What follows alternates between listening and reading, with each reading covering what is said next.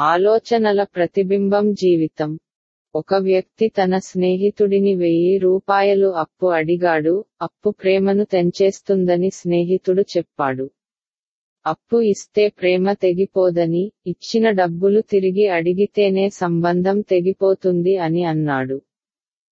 నిజానికి డబ్బు ఇచ్చేటప్పుడు మన వైఖరి ఎలా ఉండాలి? మనం గత జన్మలో చేసిన అప్పును ఇప్పుడు తీర్చుకుంటున్నామన్న అవగాహనతో ఇవ్వాలి.